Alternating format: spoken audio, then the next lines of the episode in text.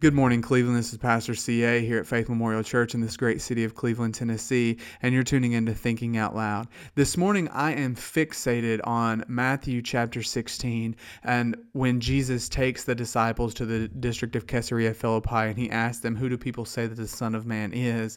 And then he asks them, Well, who do you say that I am? And Peter, of course, gives his famous response, You are the Christ, the Son of the living God.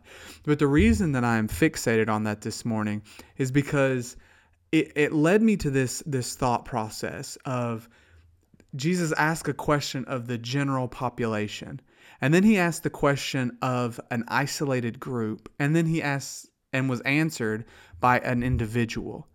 And it's just another reminder that Christianity is has its implications in the general population. And yes, we have the church, which is an isolated group, the called out ones, the ecclesia.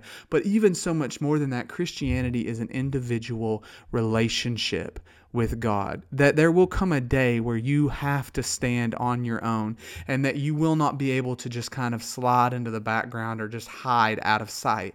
You know, my wife and I, and this is a funny little re- reference or analogy, but my wife and I watch a show called Hell's Kitchen with Gordon Ramsay. You can judge me, I don't care. I love this show. I love cooking shows in general, but I particularly love the competition aspect of this show.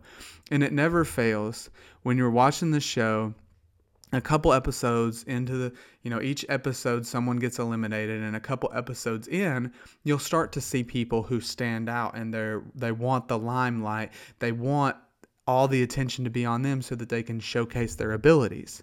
But then you have other people who must know in themselves that they're not going to win the show.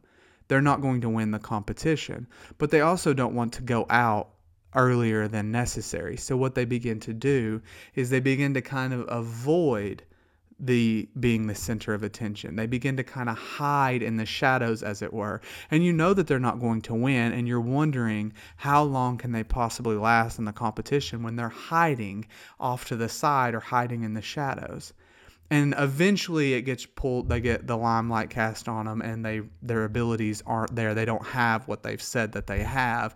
And that is becomes painfully obvious and they get eliminated from the show. Now the reason i bring all that up is because in christianity we have a lot of people who really don't want any kind of attention focused on them because they really don't have what they've said they have. They've kind of sat next to some people. Um, they've picked up some quote unquote Christianese and they know the rhetoric so that then they can regurgitate what they've heard in this conversation to someone else so that they can kind of just get in um, and feel accepted or a part of a the tribe, quote unquote, or part of the family, and they really don't have a relationship with God. And I feel like that's why Jesus in Matthew 7 says that there will come a day when people will come unto me and they'll say, Lord, Lord, didn't we prophesy in your name? Didn't we do this in your name? Didn't we? And he's going to say, Depart from me, for I never knew you, because all they've done is is hide in the shadows. Look, you can get by with it in here. And in church, if you have the right language, you say the right things, unless someone comes up operating in discernment in the Spirit of God, you might skate on by. But that's not going to work because the, forever because there will come a day where you have to give an answer and you're not going to be able to get in on your grandmother's faith and you're not going to be able to get in because you went to the right church or you volunteered, you know, for vacation Bible school. It's going to have to be something that you actually possess. It's going to have to come down.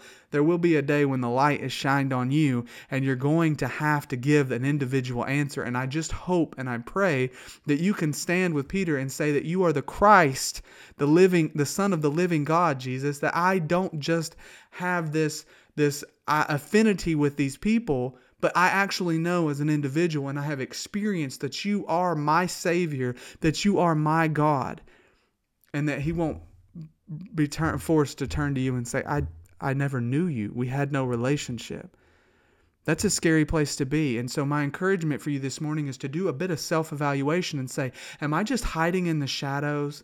Am I just skating on through, trying to pick up the rhetoric and pass through? Or am I actually operating in an extensive an intimate relationship with the King of Kings. And I know for a fact that Jesus is not just the Christ, but he's my Christ, and he is the Son of God. He is my Lord and my God. Been, this has been Thinking Out Loud with Pastor CA. Thank you so much. God bless and have a great day.